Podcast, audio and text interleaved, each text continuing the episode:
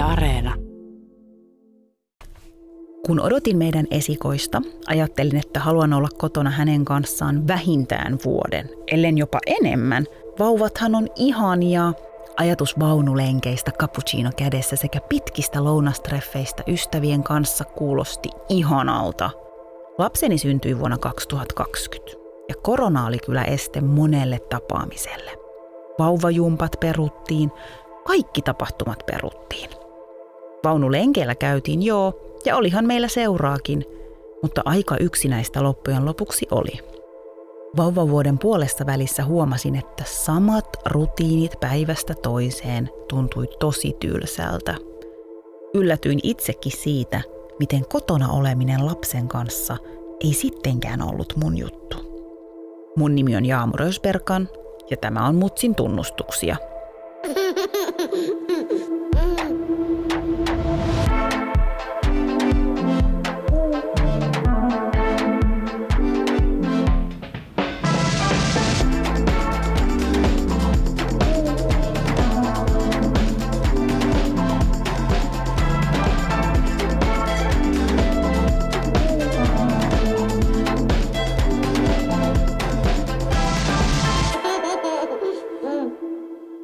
Tervetuloa studioon asiantuntija, koti-isä ja höntsä jalkapalloilija Muhammed Ali. Kiitos Jamur, kiva olla täällä. Ihana, että olet täällä. Muhammed, mua vähän huvitti tänään, kun mä bongasin Instagramista yhden äidin postauksen siitä, että hän ei malta odottaa, että äitiysloma alkaa. Ja miten ihanaa, että äitiysloma osuu kesään. Ja sitten mä vaan mietin, että mikä loma. Sä olit Muhammed teidän esikoisen kanssa vuoden kotona. Käyttäisitkö siitä vuodesta sanaa loma nyt niin kuin jälkeenpäin? Aika ironista en missään nimessä käyttäisi, että sehän vasta työntekoa on ja itsensä koettelemista. Että hauskaa, varmaan ensimmäinen lapsi varmaan hänellä. Nyt. Mä luulen. Muhammed, tähän alkuun, jos sä kuvailisit muutamalla adjektiivilla, että millaista oli olla vuoden koti-isänä? Muutamalla sanalla. Mitä sä sanoisit? Se oli kasvattavaa, raskasta, turhauttavaa, ihanaa. Sä olet itse kasvanut yksinhuoltaja isän kanssa. Miten sä muistelet sun lapsuutta? Mä muistelen mun lapsuutta aika hyvällä muistolla, lämmöllä ja että oli välittävä isä, joka teki kaikensa, että pystyi pitämään meidät turvassa ja hyvässä ympäristössä. Kaikensa se uhras mun vuoksi. Mutta nyt vanhempana itse huomaan, että minkälaista sitten varmaan sen elämä on, niin pystyn ihan, ihan eri tavalla nyt käsittelemään sen ja meidän välistä suhdetta. Mitä sä oot oppinut sun isältä, mitä sä haluaisit jakaa taas eteenpäin isänä sun lapsille? Isältä mä opin sen, että aina pitää olla suoraselkäinen ja puhua suoraan, miten asiat on ja ei vältellä haastavia asioita, vaan tarttua, jos on velvollisuus. Ja sitten myös, mitä mä haluaisin oppia häneltä, on se, että rauhallisuus, että ei, ei, ei mene paniikki. Hän oli vähän semmoinen stoi, stoik, stoik persona, että tosi rauhallinen. Ja, mutta se varmasti pitikin olla, jos se kasvatti minua yksin, yksin niin ei voinut näyttää pelottavina hetkinä hänen tunteitaan ja piti näyttää, että kaikki on hyvin. Ja sellaista tyyneyttä ja rauhallisuutta, sellaista mä toivon, että mä pystyisin siirtämään omalle lapselleni. Tänään meillä on aiheena koti-isät. Mun nimi on Jaamur Ösperkan ja tämä on Mutsin tunnustuksia. Seuraavaksi mä haluan kuulla Muhammed Alin tunnustuksen päivän aiheeseen liittyen. Mun tunnustus on se, että lapsen kanssa kun oltiin kotona, niin elämä ei ollut aina helppoa, että monesti, monesti siinä joutui katsomaan peiliin ja miettimään, että miten nyt tästä selvitään ja vaimo oli töissä, niin oli kyllä vaikeita hetkiä ja iloisia hetkiä, niin se opetti mua katsomaan itseäni ja kasvamaan siinä suhteessa, että ihmisenä, isänä, aviomiehenä, siitä alkoi mun kasvun hetki. Mä Muhammed tunnustin tuossa alussa, että et, et kotiäitinä oleminenkaan niin ei ollut helppoa ja, ja se ei ehkä niin kuin, esikoisen kanssa jotenkin ollut se, se mun juttu. Mä varmaan ajattelin, että totta kai mä haluan olla lapsen kanssa vuoden, ellen jopa enemmän kotona. Mutta mulla oli siis ihan hirveä kiire töihin, jotta mä pääsen pois arjesta, joka niinku toisti päivästä toisen sen saman kaavan. Ja Sä jäit tosiaan teidän esikoisen kanssa kotiin, kun hän oli kaksivuotias, ja nyt hän on jo siis jo kuusi. Mutta sä olet myös jäämässä teidän Kuopuksen kanssa kotiin ensi vuonna, jolloin hän on joku puolitoista vuotta. Puolitoista vuotta, joo. joo. Ja sä tunnustit myös, että et, et koti-isänä oleminen ei todellakaan ollut helppoa, mutta sitten sä puhuit jostain niinku kasvusta, että miten se kasvatti sua ihmisenä. Kerro tosta vähän lisää. Sä kasvatit lasta, mutta samalla sä huomasitkin niinku sun oman kasvun. Tuo kuulostaa mun mielestä aika mahtavalta.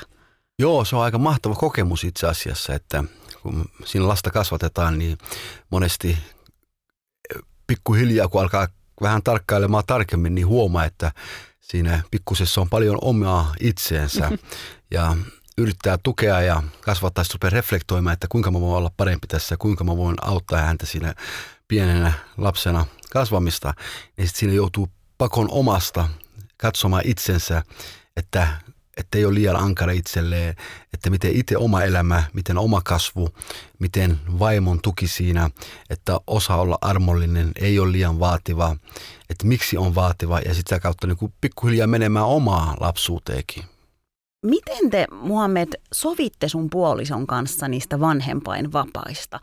Vuosi on niin kuin pitkä aika olla, olla kotona, niin miten te tavallaan päädyitte siihen? Miten te ikään kuin, niin kuin jaitte sen, että sä oot nyt tässä vaiheessa ja mä oon tässä vaiheessa? Koska mä väitän, että se ei ole niin, kuin, se ei ole niin ykselitteistä kaikille. Joo, meillä oli sillä, että silloin kun vaimo oli raskaana, me puhuttiin jo. Mun vaimo tykkää etukäteen suunnitella ja katsoo valmiiksi kaikki asiat. Ja he sanoi, että, että mä menen töihin, kun lapsi on suunnilleen puolitoista vuotias ja Mä sanoin, mä voisin jäädä sitten siinä vaiheessa kotiin. Ja hän sanoi, okei, okay, joo, että hyvä, sä voisit olla sen kanssa kotona myös. Ja se oli aika, aika yksinkertaisesti niin kuin helposti hoidettava meidän suhteen, koska hänen oli määränpää, milloin hän niin menee töihin ja mulla oli sitten siinä vaiheessa hyvä sitten jäädä siitä luentavasti hänen lapsen kanssa, meidän lasten, lapsen kanssa ja se onnistui aika, aika hyvin se tilanne. Palataan siihen, että sä tosiaan jäit sun esikoisen kanssa kotiin neljä vuotta sitten. Miten siihen suhtauduttiin työpaikalla? Silloin kun mä jäin lapsen kanssa, meidän esikoisen kanssa, hän oli puolitoista vuotias ja mä ilmoitin siitä mun työpaikalle. Mä kerroin, että mä oon jäämässä kotiin lapseni kanssa tuossa ja tuossa vaiheessa, niin se oli sellainen tilanne, että, että, sitä ei, että se vähän niin kuin leukoja loksautti, koska mä olin sellaisessa työympäristössä, missä oli stereotyyppisesti katsottiin somalialaisiin miehiin, muslimimiehiin. Siihen aikaan vielä, se oli 2005 jälkeen, 15 jälkeen, se oli sen jälkeen, milloin oli tullut paljon en, Irakista ja muualta oltiin tullut Suomeen, niin oli kaikenlaista puhetta menellä, että minkälaisia sieltä, minkälaista kulttuuria tuleekin, niin tämä myös näyttäytyi myös mun sen ajan työnantajalle ja työyhteisöön, niin oli, että oho, tämä nyt ei oikein vastaa meidän mielikuvaa, niin ai näin vai että näin jää, joo no okei, okay, selvä. Se meni sellaiseksi vaan, että ei, ei siitä sen kummempaa enempää puhuttu. Mitä sä sanoit heille, kun, kun heidän suut loksahti auki, että mitä, Muhammed jää kotiin, lapsi on vasta puolitoista? muistan, että meillä, mulla oli hyvät työkollegat sitten, jotka sitten siinä oli sillä, että wow, että kyllä on kova jätkä, että et, et, et, miten sä tulet niinku pystyä. Jos joku pystyy, sä oot sinä varmasti, mutta kyllä se on aika kovaa ja rankkaa, että pystyt sä oikeasti jäämään vuodeksi. Että, että jos sä et kuitenkaan nyt vuoden, niin aina voi tulla takaisin tänne, niin että täällä on hommia ja muuta, mutta oli, oli, oli se kyllä tuntemattomalle hyppäämistä sillä hetkellä, vaikka itse onkin yksinhuoltajan kasvattamana, kasvattamana mutta silti ei, sitä, ei siihen ikinä tiennyt, mihin maailma ollaan menossa. Oliko sinulla Muhammed lähipiirissä isiä tai, tai onko, koska nyt sä oot jäämässä sun seuraavankin Kuopuksenkin kanssa kotiin ensi vuonna, niin onko niin kuin, jotka on jäänyt kotiin? Ei kyllä ole, se on harmillista, että ei ole. Nimittäin siihen aikaan muuteskin, mä muistan se alkoi 2017 vai 16, 17 alkoi semmoinen aika kova mediakampanja, että Suomessakin, että ollaan niin kuin lasten, isi, isit lasten kanssa ja sitä kautta alkoi sitten pikkuhiljaa näkymään enemmän, mutta ennen sitä, silloin kun mä olin meidän lapsen kanssa rattailla esimerkiksi, ei mä ikinä nähnyt ketään suomalaista enkä maahanmuuttajaa tai ruskeata isää, joka niin kuin siihen aikaan, kun me käveltiin, missä me oltiin meidän alueella, en nähnyt kuin vain yhden valkoisen suomalaisen, ja sillekin, että aina vaan pääteen nyökättiin toisillemme. Se oli lähdössä puistosta, kun me oltiin tulossa tai toistepäin. Meidän lapsi on nyt puolitoista vuotias. Ja mä kyllä myönnän, Muhammed, että mä odotan kuin kuuta nousevaa elokuuta, jotta se lapsi aloittaa päiväkodin. Ja sit pääsee tiedäks, niin kuin, sit päästään molemmat vanhemmat keskittymään töihin sataprosenttisesti. Ja myös ehkä sit niin antamaan sille lapsellekin enemmän. Mutta tämähän on niin se ikä, kun ne on tosi aktiivisia, ne on paljon vaativampia. Ne niin kuin, ne, jos mä sanoin, että vauva vuosi oli tylsä, nyt on, niin kuin, nyt on ollaan niin kuin tylsyydestä kaukana. Nyt niin kuin tapahtuu joka päivä ehkä vähän liikaakin, niin Mä oon niin kuin taas siinä pisteessä, että mä odotan sitä päiväkotia ja sä olit siinä pisteessä, että sä jäit sen lapsen kanssa kotiin, niin muistele vähän, millaista se ensimmäinen päivä oli, kun sun vaimo lähti töihin ja sä jäit sen lapsen kanssa kahdestaan. Miten se päivä sujuu? Silloin kun meidän poika oli 11 kuukautinen, vaimo lähti New Yorkiin. Se oli lupannut sen ystävän kanssa, että kun ne täyttää tietyn ikä, 10-15 vuotta, aiemmin oli lupannut, että ne lähtee New Yorkiin, niin nyt se osuu tähän kohtaan. Niin he lähtivät sitten New Yorkiin viikoksi, niin silloin me jäin eka kertaa meidän lapsen kanssa, mutta se oli erilaista eka kertaa, kun se lähti töihin, koska siinä viikon aikana – kun se oli poissa, niin mä osasin odottaa, milloin se tulee, niin me pystyttiin valmistautumaankin. Mutta nyt kun se lähti tuohon sun kysymykseen vastaten, eka päivä kun se meni töihin, se oli erilaista, koska siinä ei ehtinyt samalla tavalla kuin viikossa. Ja mä muistan, kun se tuli töistä, niin se avasi oven, se näki, että asunto on ihan sotkuinen, ei ole mitään ruokaa tehty, samat vaatteet mulla on päällä, mitä oli aamullakin. Ja se kysyi, että hei, että miksi täällä ei ole niinku ruokaa tehty ja asunto ihan kaauksessa ja, ja mä vastasin siinä, että niin turhautuneen, että hei, miten sä nyt tällaista, että mä oon täällä pitänyt huolta lapsesta. Joo, hän vastasi, että mitä sä luulet, että minä olen tehnyt sitten täällä kaiken tämän sillä kun sä oot ollut töissä. Mä sanoin silloin, että kyllä tää on rankkaa, että en mä nyt varmaan molempia pysty tekemään. Yksi asia saa riittää. Muhammed, miten teidät päivät suju? Minkälaisia rutiineja sulla oli sun lapsen kanssa? Kun mä mainitsin, että mun, mun puolitoistavuotias on semmoinen, että, että, että niin me, me, on tosi tarkat rutiinit, mistä se päivä koostuu. Toki nostan kädet ilmaan sitten, kun toinen vanhempi tulee kotiin, mutta, mutta aika monta tuntia sä oot sen lapsen kanssa yksin, niin mikä oli se teidän semmoinen niin perus, perusarki? Joo, rutiinit on kyllä tärkeitä mielenterveydelle ja jaksamiselle, koska ilman niitä se päivän, päivän kulku tuntuu tosi raskaalta ja pitkältä. Meillä oli ensinnäkin hyvä, hyvä onni siinä, että meidän lapsi nukkui hyvin. Se nukkui hyvät yöunet ja aamuisin sitten herättiin pirteänä ja meillä oli aina aamuisin, me oltiin aamupäivän kotona, leikittiin ja käytiin siinä aamupäivällä ulkona ulkona käytiin vähän puistossa ja näin poispäin. Sitten tultiin takaisin kotiin, syötiin ja nukuttiin aina päiväunet. Sen jälkeen sitten siinä olisi taas kotona vähän leikkimistä ja omaa vapaata aikaa, milloin mä pääsin tekemään omia asioita myös hetken. Ja sitten taas iltapäiväksi ulos. Et se oli sellainen, mikä piti meidät järjissä.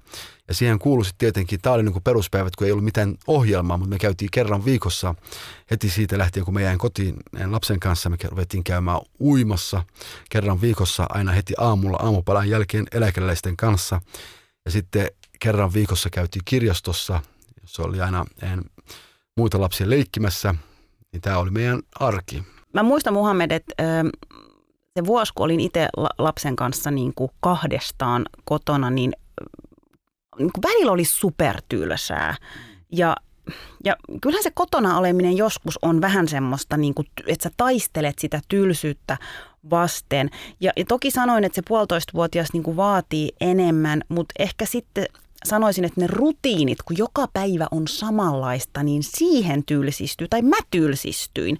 Niin miten sä taistelit sitä tylsyyttä vastaan? Se tylsyys oli kyllä aika kovaa taistelemista ja nyt nyt mä arvostan tylsyyttä. Nyt kun mä oon vähän vanhem, vanhemtunut ja lapsi on kasvanut, niin, niin sitä tylsyys, että ei tarvi olla aina toimintaa, koska sillä hetkellä pitää olla just se struktuuri, se kova eh, pää pitää pysyä kylmänä, että tehdään sama juttu ja samaan aikaan. Mutta se on sitä, mitä lapsi tarvitsee ja se on todella tylsää vanhempana, kun on varsinkin tottunut menemään ja tulemaan ja että on toimintaa päivässä, työtä, ystäviä, harrastuksia, niin se on kyllä aika, aika vaikea. Siihen menee oma aikansa, että siihen tottuu. Että miten sä oot niin kuin siinä, miten sulla sen kanssa itse sen rutiinin? No tiedäks, mä niin kuin just niin kuin sanoit, että kun aina ei voi niin kuin keksis niin kuin ohjelmaa, mutta kyllä, kyllä mä, niin kuin, mä koitin, no sanotaan, että siihen aikaan, kun meidän lapsi oli niin kuin alle, alle vuoden, niin kyllä oli niin kuin sen verran taas vertaistukea. Tiedäks,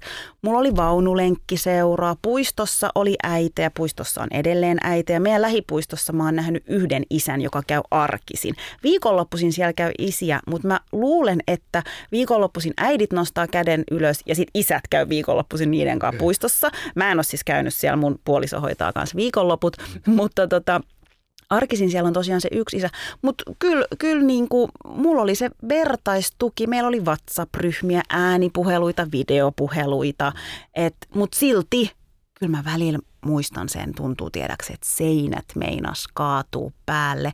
Ja ei kyllä aina ollut työkaluja siihen. Oliko sulla oliko sul semmoisia hetkiä, että seinät meinaa kaatuu päälle? Mitä sä teit? Oli, oli sellaisia itse asiassa. No joskus oli, että halusi vähän illalla joskus valvoa, katsoa vaikka joku mestareiden liigan pelin ja se loppuu vähän ennen 12 yöllä, niin menee nukkumaan, sitä aamulla vähän väsyneempi, ei jaksa. Niin oli sellaisia päiviä myös, milloin ei tehty mitään, missä oltiin sohvalla vaan, mulla oli aamu, aamupyjämät ja muutkin, ja lapsi siinä leikki lattialla ja välillä, välillä käytiin syömässä, mutta ihan sellaisia, että velttona oltiin. Ja se on mun mielestä ihan hyväksyttävää, koska siinä kuitenkin että on tärkeintä, että lapsella on tekemistä koko ajan ja silloin tuurvallinen olo ja saat siinä lähistöllä. Saat myös ihminen, saat aikuinen ja sulla on oikeus myös välillä ihan vaan niin kuin olla siellä kotona. Siis toi on muuten tosi hyvä, että sä sanoit tuon Muhammed, koska välillä musta tuntuu, että suoritetaanko me vähän vanhemmuutta. Että niin keksi, ke, tehdäänkö me sitä, että keksimällä keksitään sille lapselle viihdykettä. Että just toi, että miksei se lapsi voisi vaan istua siinä ja katsoa niitä piirrettyjä, kun sä makaat samoissa sun aamu- tai yökkäreissä, koska sä oot kattonut mestaria liikan pelin, se on loppunut myöhään, lapsi on herännyt aikaisin, niin täytyykö sitä sitten seuraavana päivänä tehdä yhtikäs mitään? Just näin, se on just hyvä kysymys. Mä meinaan, että et, et, et tästä on tullut vähän tämmöinen suoriutumisen, suoriutumisen maailma, mallimaailma, että kaikkien täytyy olla justinsa aina täyskunnossa, mutta mutta samalla minkälaista viestiä me viestitään meidän lapsillemme, että niidenkin pitää olla koko ajan täyskunnallisessa ja tehdä täys, vaikka tämä maailma koko ajan enemmän ja enemmän vaan vie enemmän energiaa ja on raskaampi. Välillä ihmisen täytyy saada ihan rauhassa oleskella ja se on myös sellainen, mitä me halutaan viestiä meidän lapsillemme pienenä jo. Oliko sulla Muhammed käsitystä, että millaista on olla lapsen kanssa kotona kahdestaan? Niin kuin minkäänlaista käsitystä. Ei ollut, ei ollut. Tämä on tietysti sellainen justinsa, että, että hei, sulla on seuraa siellä, mutta eihän se ole mitään niin sellaista seuraa, että se, se on kasvattamista, se on, se on selviytymistä, se on taistelua, se on kamppailua se ei ole mitään seuraa. Siis Muhammed, mä ihan ensimmäiset pari kuukautta, mähän yritin vaan pitää sen lapsen hengissä. Tiedäks, kun se on niinku pieni ja se vaan nukkuu Joo. ja mä vaan että hengittääks toi. Ja, ja sit, sit tulee ekat sairastelut, sit sä yrität niinku miettiä, että miksi se nyt tuli jo kipeäksi. Toi on niinku niin hyvä, kun sanot, että se on taistelu, se on selviytymistä niinku sen lapsen kanssa. ei se ole mitään helppoa, tiedätkö? Ja, ja, ja, ja siinä koko ajan, niinku, tätä voisi vähän sanoa, niinku, että armeijaa, silloin kun moni menee armeijaan, niin ennen armeijaa on jonkinlaiset olotukset. Ja ajatella, että kun mä menen armeijaan, mä, mä, mä vedän siellä en, en, vuoden, kahden vuoden, on siellä pitkää, suoritan tämän ja tämän. Sitten kun mennään armeijaan, monesti sitten saatetaan ehkä pari viikon päästä jo lopettaa, saattaa olla vain se puoli vuotta, saattaa jatkaa jatkokoulutukseen. Niin tämä on ihan sama juttu, että kun tehdään aluksi suunnitelmia, että hei mä oon olla tällainen äiti tai tällainen isä, mutta ei, se tilanne muovaa, se tilanne elää. Se on sellaista vielä, että ei ole mitään yhtä vanhempaa, että se on jokaisesta lapsesta lähtöinen, minkälainen tilanne teillä on siellä kotona. Ja sen takia on myös hyvä, että ei ole minkäänlaista täydellistä isähahmoa tai täydellistä äitihahmoa. Meidän pitää kunnioittaa jokaista ihmistä ja hänen valintojaan. Toi on tosi tärkeää. Ja yksi mun mielestä, mikä, millä mä esim. itse selvisin vauvavuodesta, niin oli se vertaistuki. Mulla oli tosi paljon mun ikäisiä äitejä lähipiirissä. Meillä oli tiedätkö samanikäisiä lapsia. Oli sitä vaunulenkkiseuraa, oli niitä ver- niin WhatsApp-ryhmiä – niin kuin vertaistukea löytyi, mutta silti välillä oli tosi yksinäistä ja, ja tylsää. Miten sä selvisit puolitoistavuotiaan kanssa? Millaista vertaistukea sul oli, Muhammed, vai oliko? Mulla ei ollut hirveästi vertaistukea. Se pitää rehellisesti sanoa, sanoa että meidän en, en uskonnollisesti myös muslimi, muslimi kulttuurissa sekä somalikulttuurissa on, että miehet kasvatetaan olemaan miesten kanssa ja olemaan miehiä ja äidit ja tyttäret niin kuin kasvatetaan holhoavaksi ja perheestä pidettäviä, niin se on aika, että en mä voinut mennä miesten keskelle moskeassa tai ystäväpiirissä he keskustelemaan, hei mulla on niin kuin tällainen nyt en, en, kriisi meneillään mun puolitoista kaksivuotiaan lapsen kanssa ja ei sellaista, ei sellaista Mieti, kun sä menisit sinne Muhammed, Mieti, kun sä menisit, sitten sanoisit niille, että että mun lapsi on ripuloinut koko aamun. Tai tiedätkö, niin kuin, se, se olisi ihan älytöntä. Että... Se on sekoonnut, varmaan sanoisi siellä. Että se olisi ihan älytöntä, että, se, että vaikka, vaikka mä sain en, ystäviltä, joiltain ystäviltä, me välillä tehtiin sille, että kun mä en enää voinut liikkua niin, niin, niin, niin sulavasti joka paikkaan, niin mä kutsuin mun ystävät mun asun alueelle, missä mä asun puistoon. Niin ne siellä leikki sitten mun pojan kanssa – se oli vähän vanhempi, ne juoksenteli, kiipeili ja muuta vastaavaa, niin me samalla vähetti kuulumisia siellä ja puhuttiin sitä sun tätä. Niin se, oli, se oli oikein mukavaa, mutta nämä oli myös sellaisia, että ne ei ollut itse perheellisiä, niin, niin, niin tästäkin niin kuin näkee yleensä somalialaisessa kulttuurissa, yleensä kun mies menee naimisiin, niin se, se katkaisee sen vanhat ystävät, ellei ne ole naimisissa. Naimisissa olevat hengää keskenään, sinkut hengää keskenään. Ja tämä on just siitä, että et, et, et se on niinku ihan, ihan eri hierarkia, että ajatellaan, okei, okay, nyt mä oon naimisissa, mun pitää olla näiden kanssa. Ja myös, en, et, et sit, sitä kautta en mä kyllä saanut mitään, minkäänlaista vertaistukea tai tukea ylipäätänsä. Ei ollut, ei ollut, ei ollut helppoa. Olisin toivonut kyllä, että olisi ollut enemmän. Kuunnellaan tähän väliin ääniviesti siitä, että miksi se vertaistuki on niin tärkeä.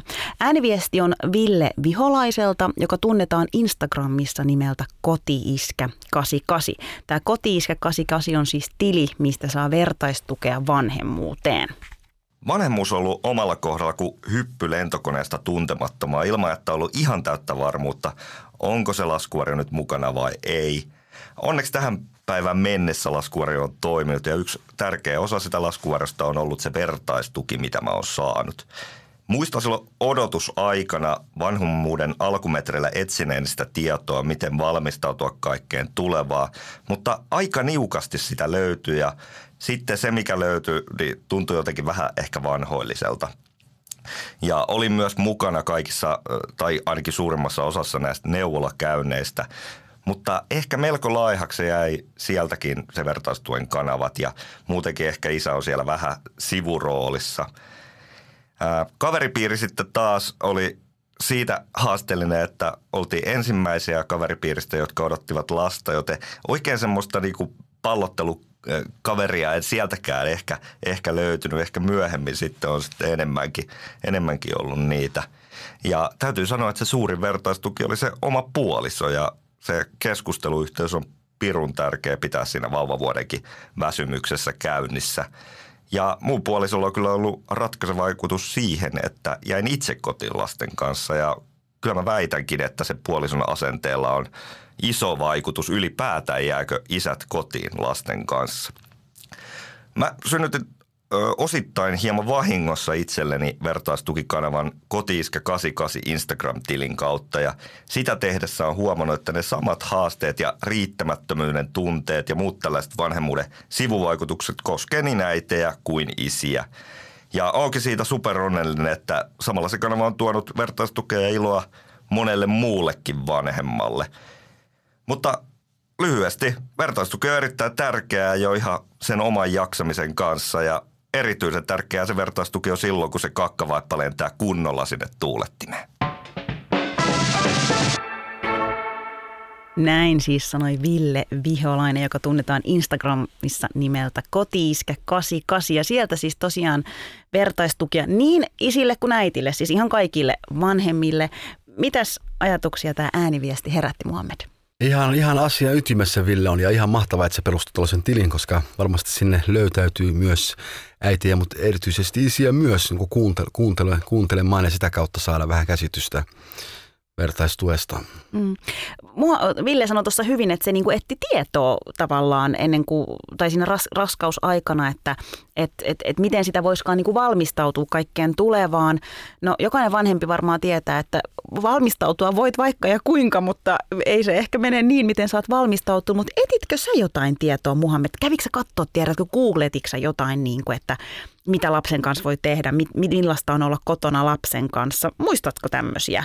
En mä hirveästi silleen, mä katsoin vähän vaan, mutta koska meillä oli sitten taas, tuli tosi paljon informaatiota vaimolta. Vaimo oli jo kaikki valmiiksi katsonut ja erilaisia teorioita joka jutusta, niin sen kautta mä sain sitten myös paljon informaatiota ja välillä sitten hän vinkkasi sellaisia lehtejä tai artikkeleita ja kirjoista, mitä kannattaa lukea, mitä hän on lukenut. Ja sitä kautta mä myös pääsin lukemaan vähän, mutta mä en ollut sellainen itse, mä odotin niin hetki hetkellä, tilanne että odottaa ensin, että lapsi syntyy että kun syntyy. Nimen, nimen antamisessakin aika, aika loppumetreille odotettiin, että päätetään yhdessä sitten, okei, okay, tämä on hyvä nimi. Mutta ennen kuin se oli jo niin kuin kuusi kuukautta vatsassa, en mä hirveästi harkinnut nimeä vielä edes. Halusin varmistaa ja olla vähän sellainen varovaisesti katsoa niin kuin tilan, tilanne hetki hetkeltä. Ville myös puhui tuossa tavallaan siitä, miten, miten esim. neuvolassa hän, hän oli vähän niin kuin ilmaa tai, tai näkymätön. Minkälaisia kokemuksia sulla on neuvolasta, jos te olette mennyt puolison kanssa tai onko se mennyt yksin sinne, niin miten siellä neuvolassa on ehkä, miten isät otetaan siellä niin kuin vastaan? Nyt puhutaan toki ajasta niin kuin neljä vuotta sitten, mutta tota, minkälaisia kokemuksia? Mä oon mennyt sinne vaimon kanssa useasti ja pari kertaa yksinkin mennyt sinne, mutta en mä ikinä viihtynyt mennä sinne yksin, koska se oli vähän awkward tilanne aluksi, koska siinä ihan miten Ville sanoi, että oltiin vähän kuin ilmaa, katsottiin vaimoa, sille puhuttiin ja että ajateltiin, että mä oon siellä kolmantena pyöränä. Ja en, en, en ole sille hirveästi lapsen elämässä niin kuin aktiivisesti mukana, että nämä asiat ei niin kuin paljon kosketa mua. Mä en ole niin kuin yhtä tärkeä, tärkeässä roolissa siinä lapsen suhteen, vaan äidille ne osoitettiin ne kysymykset. Se pitää paikkansa, mutta tästä on nyt varmaan menty aika paljon eteenpäin. En, nimittäin en, en usko, että samalla tavalla ja itselläni sama myös se neuvola, neuvola hoitajakin, niin se pikkuhiljaa alkoi huomaamaan, että okei, hei, että mun täytyy myös niin kuin kehittää mun omaa asennettani ja osaamistani ja kontaktia myös ottaa tähän isää ja saada siihen yhteisluotu ja se näkyy myöhemmin. Se näkyy hyvin, että meillä alkoi pikkuhiljaa tulemaan hyvä yhteistyö ja lämmin lämmin ja me hyvin tultiin toimeen sen jälkeen. Mutta aluksi oli vähän silleen, että mun piti aina välillä niin kun sanoa vaimolle, okei, okay, mistä te oikein puhutte, mistä on kyse? Okei, okay, tällaista vai joo, joo, mietitään yhdessä se, että niin vähän ujuttaa itseni siihen keskusteluun mukaan. Ville myös puhuu tavallaan siitä niin kuin riittämättömyyden tunteesta. Niin koiko sä Muhammed missään kohtaa sellaista niin kuin riittämättömyyttä? Mä, mä muistan itse esim. että, että tota, jotenkin aina kuulee sen, että, että vanhemmat sanoivat, että niitä jännittää vaikka kulkea pienen lapsen kanssa bussissa tai miksei vähän vanhemmankin kanssa, että mitä jos se saakin hirveän itkukohtauksen, mitä jos se saakin hirveän uhmakohtauksen? Ja sillä hetkellä ajatteleekin, että mä en nyt osaa, mä en ole riittävän hyvä. Ja tavallaan sellainen riittämättömyyden tunne siihen vanhemmuuteen. Muistaakseni niin kuin mitään tämmöisiä sen, sen tota, vuoden, mitä sä olit niin kuin kotona, että saisit niin kuin tuntenut olos jotenkin riittämättömäksi? Joo, silloin kun lapsi ei esimerkiksi en suostunut nukkumaan päiväunille, vähän pisti kovasti vastaan ja oli aika nukkua, että saisi itsekin, olin aika väsynyt, vaikka olisin tarvinnut itsekin mennä vaikka sillä hetkellä päiväunille. Tai rupesi ottaa kitku, äh, itku, äh, potkuraivarit. Kyllä siinä tuli ajoittain ja useastikin, että hei, mitäs nyt, että et, et, ei, ei, ei, tää, ei, ei, mihin mä oon nyt oikein ryhtynyt, miten tästä selvitään, miten tästä mennään eteenpäin. Mutta siinä oli se aina, että selvisi sillä tavalla, että ties, että aina kuitenkin mulla on sitten se puoliso, joka tulee jossain vaiheessa kotiin ja hänen, hänen kanssa sitten voi ainakin vaihtaa läpsystä, että mä menen nyt ulos, mä tarvitsen aikaa. koska ja myös mua, mua tuki vahvasti siinä sekin, että, että mä rupesin ymmärtämään siinä, että minkälaisessa elämässä mun oma isä eli, että sillä ei ollut kuitenkaan ketään, kenenkään vaihtaa läpsystä. Jos silloin oli en rankka päivä töissä, se tuli kotiin ja sen piti olla pokerinaama, että kaikki on hyvin, että mä en hätään, ei näyttää minkälaista, tämä pistää mut edelleenkin tunteille, koska se on sellaista, mitä mä en sillä hetkellä ymmärtänyt, että, ja varsinkin siihen aikaan, minkälaista oli 90-luvulla Suomessa tummana miehenä, joka ei osaa kieltä, joka on tullut pakolaisena tänne yhden lapsen kanssa, kovia kokemuksia, niin se ei millään tavalla näyttänyt hänen, hänen ilmeistään, eleistään, puheellaan, mitä se on kokenut. Ja se on sellainen myös, mikä sitten sai mut niin olemaan vielä vahvempi, hei, että at least, että päivän päätteeksi kello puoli viideltä mun vaimo tulee kotiin ja mä pääsen ulos. Että nyt ei haittaa se voi vaikka se ei halua nukkua, no pyörikö tässä. Jotenkin oli tosi koskettava toi, miten sä sanoit, että sä tajusit, niin kuin, mitä sun iskä on joutunut niin kuin, käymään läpi tai miten se on. Ja se on niin kuin, selviytynyt siitä kaikesta yksin kuitenkin, että sulla on se puoliso, mulla on se puoliso. Me pystytään lähteä ovesta ulos, kun se toinen vanhempi tulee läpsystä vaihtoon, moro, ja nähdään sitten sit joskus. Mutta tosiaan toi, toi oli tosi, tosi koskettava Muhammed. Öö, ja mä itse tosiaan kanssa syöksyn ovesta ulos, kun mm. vanhempi, toinen vanhempi tulee ja moni pienen lapsen vanhempi on kertonut, että tota just tekee sitä, että toinen tulee koti, läpsystä vaihto, moikka. Mm. Mitä tapahtuu parisuhteelle, Muhammed, kun tehdään vähän lapsis, läpsystä vaihtoja ja, ja lähdetään? Parisuhteelle on tärkeää myös varata aikaa. Sekin tulee siinä matkan aikana, kun alussa vähän väsyy, mutta sen takia on tärkeää nämä rutiinit.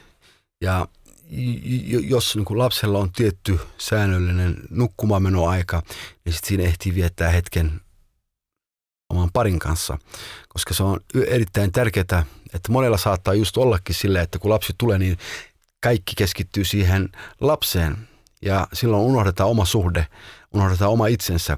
Ja jossain vaiheessa havahdutaan, että hei mä tarvitsen omaa aikaa myös, mutta sitten silti se toisen huomioiminen, ne helleisyys, se avioliitto, se parisuhde, siihen pitää myös ihan yhtä lailla panostaa. Ja se on äärimmäisen tärkeää, että siihen nimenomaan panostetaan, koska silloin, jos voidaan itse hyvin, niin lapsikin myös voi hyvin. Ja tämä on sellainen homma, mitä me ollaan huomattu myös ja me ollaan, meillä on ollut hyvä rutiini, jolloin me ollaan aina niin saatu lapsi sovittusti tiettyä aikaa aina nukkumaan. Se on ollut sen huoneessa, jos on vaikka valittanut, että mä en nyt nukahda, mä oon herellä. Sitten sä oot sun omassa huoneessa, tämä on meidän aika. Ja tää, tästä ollaan pidetty kiinni ja se on toiminut hyvin meillä. Siis tyypillinen ajatteluhan on se, että se, joka on kotona, niin lapsen, se, joka on kotona lapsen kanssa, se ajattelee, että se vanhempi, joka käy töissä, niin se saa käydä töissä. Että sehän on ihan luksusta. Se vanhempi taas, joka on töissä ajattelee, että, että se vanhempi niin kuin saa olla kotona. Että eihän siinä nyt ole niin kuin. Ja te olette kokenut sun puolison kanssa ne molemmat. Te olette vuorollaan käynyt töissä ja te olette vuorollaan niin kuin hoitanut sitä lasta. Niin onko sun suhtautuminen muuttunut siihen, että millaista on sillä vanhemmalla, joka on kotona, vs. sillä vanhemmalla, joka käy töissä? Joo, tämä on tosi hyvä kysymys, koska se on kyllä ihan mole, molempia kokeneena mä voin sanoa, että ensin kun mä olin töissä ja mä sanoin, että mä jään isäksi, mä odotin kovasti sitä innolla, että mä jään isäksi. Mä voin olla lapseni kanssa halailla, pussailla. Se on just mitä sanoit, että se äiti just sanoi, että mä jään koti, kotiäidiksi hetkeksi nyt lomalle, äitiyslomalle. Niin mä ajattelin sama, että mä jään vaan sinne pussailemaan söpöä lastani ja kaikki on hienosti ja kukkien päällä tanssimista ja kehitän omia taitojen samalla. Mutta sitten kun mä jäin kotiin mä huomasin, että tämä ei olekaan sellaista, että tämä on raskasta ja, ja mä just ajattelin, että vaimo saa käydä töissä ja mä oon täällä. Tämä on erittäin raskasta, tämä on, on, on haastava, tämä on turhautava, tämä on selviytymistä. Kaikkea sellaista ja, ja kun mä menin takaisin työmaailmaan, mä lähdin henkselit paukkuen ovesta ulos tyylikkäänä, iloisena, maailmaa, niin kuin, tiedätkö, katsojen, että wow, että mä oon selvinnyt. Ja nyt mä menen sellaiseen paikkaan, missä on helppoa. Missä on joku tietty tehtävä, sä voit epäonnistua siinä, sä voit vähän, teetkö, et myöhästyä jonkun verran siitä tehtävästä, mutta kaikki on hyvin, joku muu tuulaa sen. Mutta lapsen kanssa ei ole sellaista, että siinä mennään täysillä ja, ja, ja ne on tärkeät ne alkuvaihe, alkuvuodet myös, niin kyllä mulla muuttuu vahvasti ajatusmaailma työssä käymisenä ja lapsen kasvattamisena. Se on mulle ihan niin kuin lasten, lasten leikki oli se työnteko sen jälkeen. Puhutaan vähän myös siitä, että mitä hyvää siinä on, kun sä jäät sun lapsen kanssa kotiin. Kerro Mohammed, mitä, mitä sä nostaisit päällimmäisenä? Sulla tulee jo niinku hymy huuliin, mä tiedän, että sieltä tulee nyt, niin mitä, mitä hyvää siinä on, kun sä oot sun lapsen kanssa kahdestaan kotona? Se, se on sellaista, en, että en kuin bambuu puu kasvatetaan. Se sanotaan, että se kestää seitsemän vuotta, että sitä pitää aina kastella ja pitää huolta seitsemän vuotta. Seitsemän vuoden päästä se nousee pinnalle ja se kasvaa metrejä muutamassa päivässä. Ja se rupeaa siitä lähtien tuottamaan suurta satoa, että sillä voi vaikka niin rakentaa taloja ihan, ihan, ihan lyhyessä ajassa, mutta se vaatii seitsemän vuotta, että sitä kastellaan ja ilman, että nähdään mitään tulosta. Lapsen kanssa kotijäämistä on sama. Aluksi se on erittäin raskasta. Se tuntuu, että ei ole mitään loppua. Haluaisi hoputtaa, haluaisi lähteä nopeammin niin kuin omaa työelämää laittaa lapsi päiväkotiin myös, mutta se on sellainen ainutlaatuinen hetki, mistä oikeasti kannattaa pitää kiinni ja kärsiä ja ymmärtää, että tämä kaikki kipu ja tämä raskaus ja nämä itkut, ne on sallittuja, että saa itkeä, saa, saa turhautua, saa epäonnistua, saa välillä jäädä makoilemaan siihen ja lapsikin myös makoilemaan sun viereen. Välillä lapsen pitää vetää sua sängystä ja sanoa, tuu nyt, hei mennään, mennään leikkimään ja muuta. Mutta kun sä oot suoriutunut siitä, oli se sitten kolme kuukautta sun lapsen kanssa ja menet töihin, oli se kuusi kuukautta tai vuoden, sillä ei ole mitään väliä, mutta se pieni hetki, mitä saat sen kanssa, se on ainutlaatuinen suhde. Tähän loppuun vielä. Mitä sä sanoisit kaikille isille, miksi kannattaa jäädä lapsen kanssa kotiin?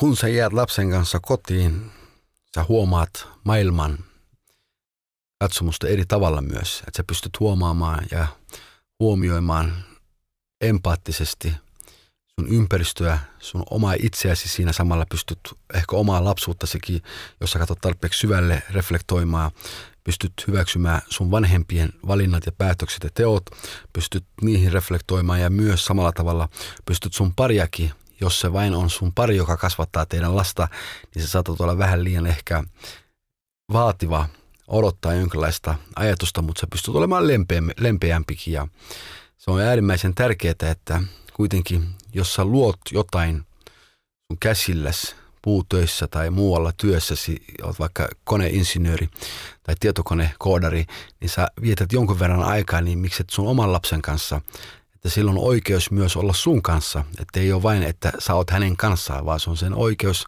että yhtä lailla myös, että hän voi viettää ja tutustua ja sitä kautta saada varmemman itse oman tunnon. Tajusin Muhammedin kanssa keskustellessa sen, että onhan se yhteinen aika lapsen kanssa aika ainutlaatuista. Ja se on kyllä asia, mitä ei saa takaisin. Vaikka vuosi lapsen kanssa tuntui pitkältä, niin olen ylpeä itsestäni ja että mä jaksoin ja selvisin ja vedinhän mä hemmetin hyvin.